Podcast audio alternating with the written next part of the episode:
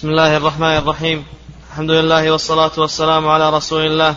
قال الشيخ محمد بن عبد الوهاب رحمه الله تعالى وغفر له ولشيخنا وللمسلمين: كتاب التوحيد، وقول الله تعالى: وما خلقت الجن والإنس إلا ليعبدون، وقوله: ولقد بعثنا في كل أمة رسولا أن اعبدوا الله واجتنبوا الطاغوت، وقوله: وقضى ربك ألا تعبدوا إلا إياه وبالوالدين إحسانا، الآية. وقوله: واعبدوا الله ولا تشركوا به شيئا، الآية. وقوله: قل تعالوا أتل ما حرم ربكم عليكم ألا تشركوا به شيئا، الآيات.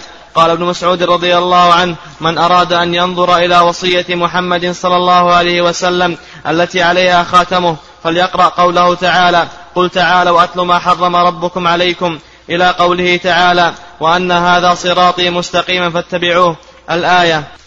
بسم الله الرحمن الرحيم. الحمد لله رب العالمين، والصلاة والسلام على نبينا محمد وعلى آله وصحبه أجمعين. تقدم لنا تعريف التوحيد في اللغة والاصطلاح، وذكرنا أن تعريفه في اللغة أنه مصدر وحد يوحد توحيدا، وهو في اللغة يطلق على معاني منها الانفراد أو إفراد الشيء، وأما في الاصطلاح فهو, فهو إفراد الله عز وجل بما يختص به من الألوهية والربوبية والأسماء والصفات. وذكرنا فيما تقدم أن التوحيد ينقسم ثلاثة أقسام: القسم الأول توحيد الألوهية، وهو إفراد الله عز وجل بالعبادة، وعليه يدور هذا الكتاب. والقسم الثاني توحيد الربوبية، وهو إفراد الله عز وجل بالملك والخلق والتدبير. والقسم الثالث توحيد الأسماء والصفات، وهو إثبات ما أثبته الله عز وجل لنفسه من الأسماء والصفات من غير تحريف ولا تكييف ولا تمثيل ولا تعطيل إلى آخره.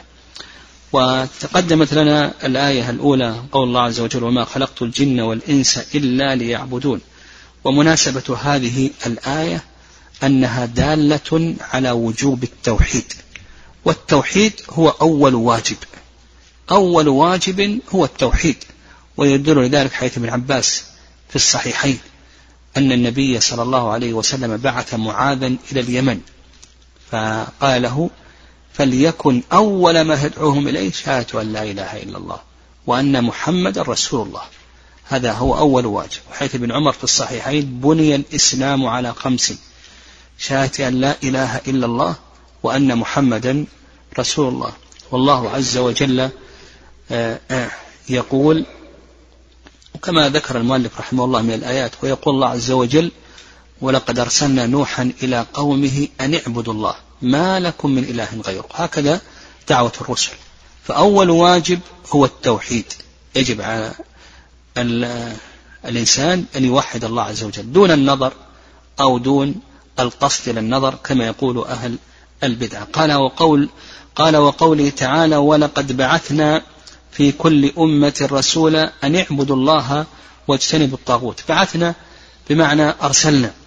وقال في كل أمة، المقصود بالأمة هنا الطائفة من الناس. الأمة ترد على معان، منها الزمن كما قال الله عز وجل: وادكر بعد أمة، يعني بعد زمن. المعنى الثاني الطائفة من الناس كما هنا: ولقد بعثنا في كل أمة رسولا. المعنى الثالث الإمام، إن إبراهيم كان أمة، يعني كان كان إماما. قال في كل أمة رسولا، الرسول من أوحي إليه بشرع وأمر بتبليغه أن يعبد الله، يعني إفراد الله عز وجل بالعبادة. سبقا عرفنا العبادة باعتبارين: واجتنبوا الطاغوت. الطاغوت مشتق من الطغيان، وهو مجاوزة الحد، وهو كما ذكر ابن القيم رحمه الله تعالى هو ما تجاوز به العبد حده من معبود أو متبوع أو مطاع. ما تجاوز به العبد حده من معبود، يعني وهو راضي، إذا عبد من دون الله عز وجل وهو راضي فهو طاغوت، يعني من معبود أو متبوع أو مطاع، يعني المتبوع إذا اتبع على ضلاله فهو من الطواغيت، والمطاع أيضا إذا أطيع على ضلاله فهو من الطواغيت.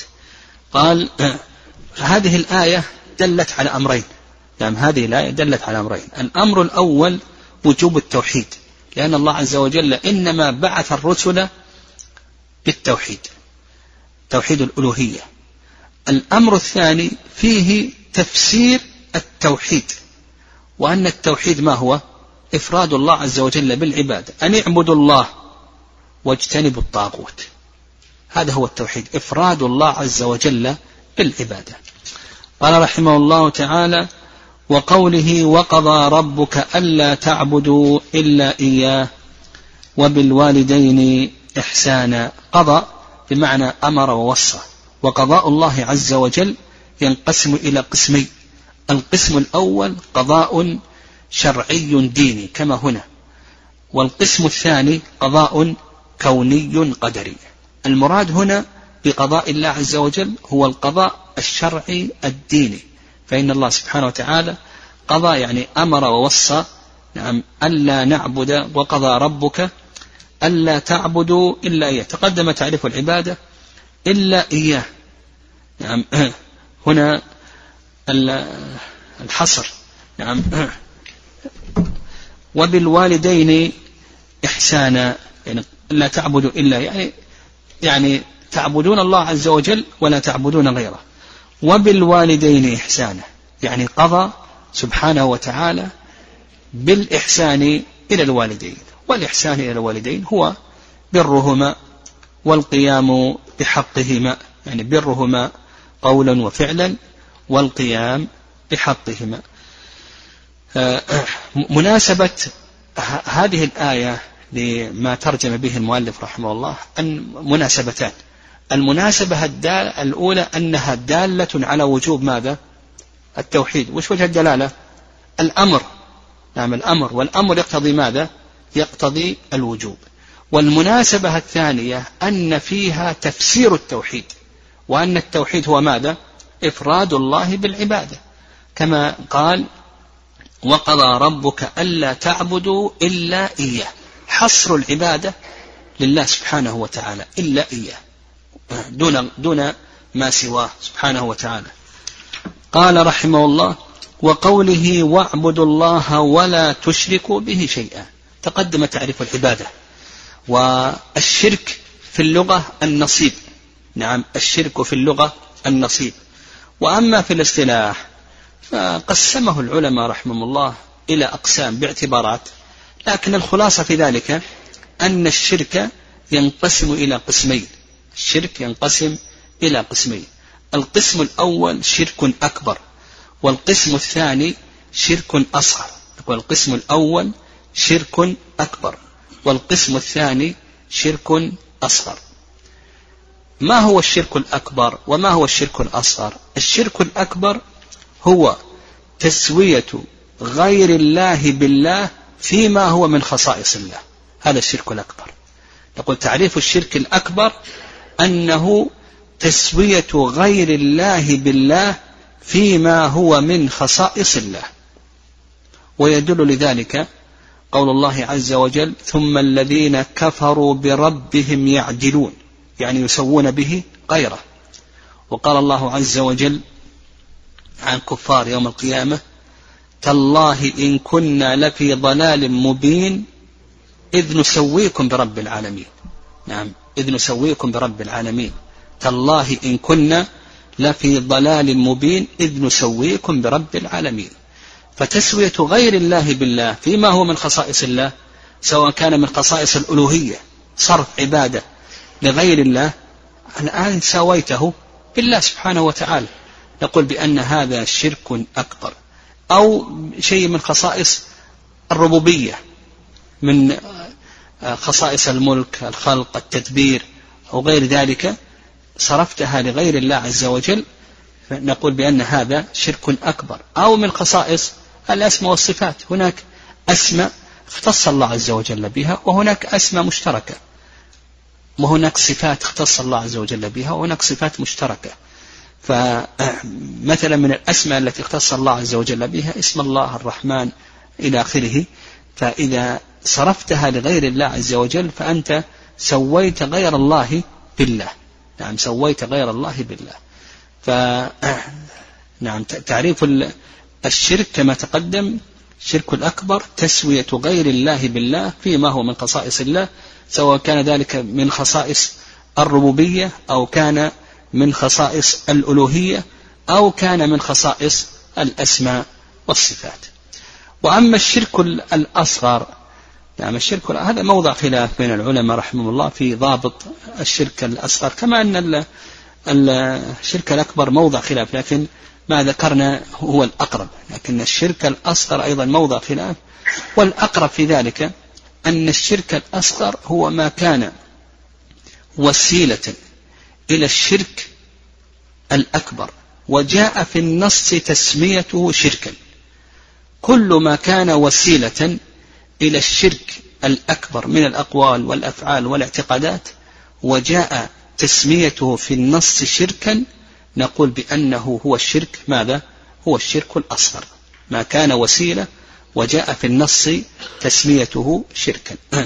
قال: واعبدوا الله ولا تشركوا به شيئا. قوله شيئا هذه نكرة في سياق ماذا؟ النهي. نعم، نكرة في سياق النهي فتفيد العموم.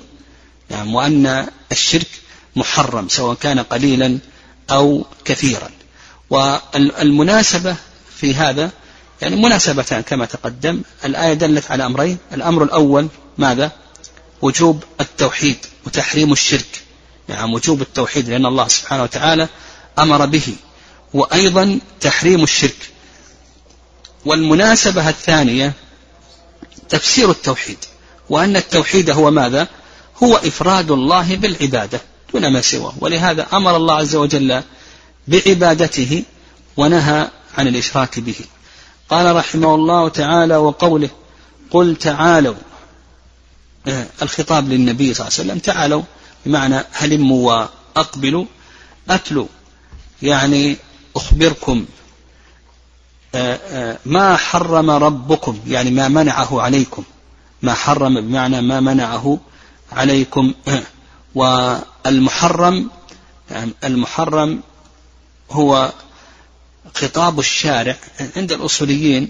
المحرم هو خطاب الشارع بطلب الكف على وجه اللزوم، خطاب الشارع المتعلق بأفعال المكلفين بطلب الكف على وجه اللزوم. ما حرم ربكم عليكم ألا تشركوا به شيئا.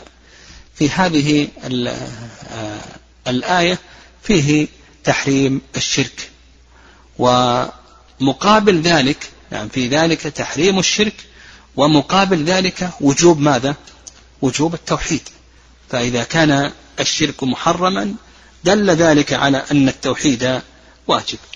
قال قال ابن مسعود رضي الله عنه: من أراد أن ينظر إلى وصية محمد التي عليها خاتمه فليقرأ قوله تعالى: قل تعالوا أتل ما حرم ربكم عليكم.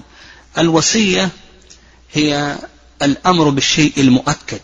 نعم، الوصية هي الأمر بالشيء المؤكد. وقوله خاتمه، الخاتم هي حلقة لا تفصل من غيرها، الخاتم هي حلقة لا تفصل من غيرها. وقوله من أراد أن ينظر إلى وصية محمد التي عليها خاتمه، يعني توقيعه، توقيع النبي صلى الله عليه وسلم، لأن الخاتم يستخدم لأي شيء؟ للتوقيع. والنبي صلى الله عليه وسلم ما أوصى، يعني ما أوصى النبي عليه الصلاة والسلام، وما خلفه النبي صلى الله عليه وسلم فإنه صدقه. لكن مراد بن مسعود رضي الله تعالى عنه أن النبي صلى الله عليه وسلم لو أوصى بشيء فإنه سيوصي بما جاء في كتاب الله: قل تعالوا أتل ما حرم ربكم عليكم، إلى قوله: وأن هذا صراطي مستقيما. وهذه الآية قل تعالوا أتل ما حرم ربكم عليكم، هذه الآية دليل على وجوب التوحيد، لأن الله عز وجل الله سبحانه وتعالى حرم الشرك، فما دام أنه سبحانه وتعالى حرم الشرك دل ذلك على وجوب التوحيد. والشرك تقدم أن ذكرنا تعريفه، أن الشرك شركان، شرك أصغر وشرك أكبر إلى آخره. وسيأتينا إن شاء الله في باب الخوف من الشرك الفرق بين الشرك الأكبر وكذلك أيضا الشرك الأصغر فيما يتعلق بالأحكام الدنيوية والأخروية. والله أعلم.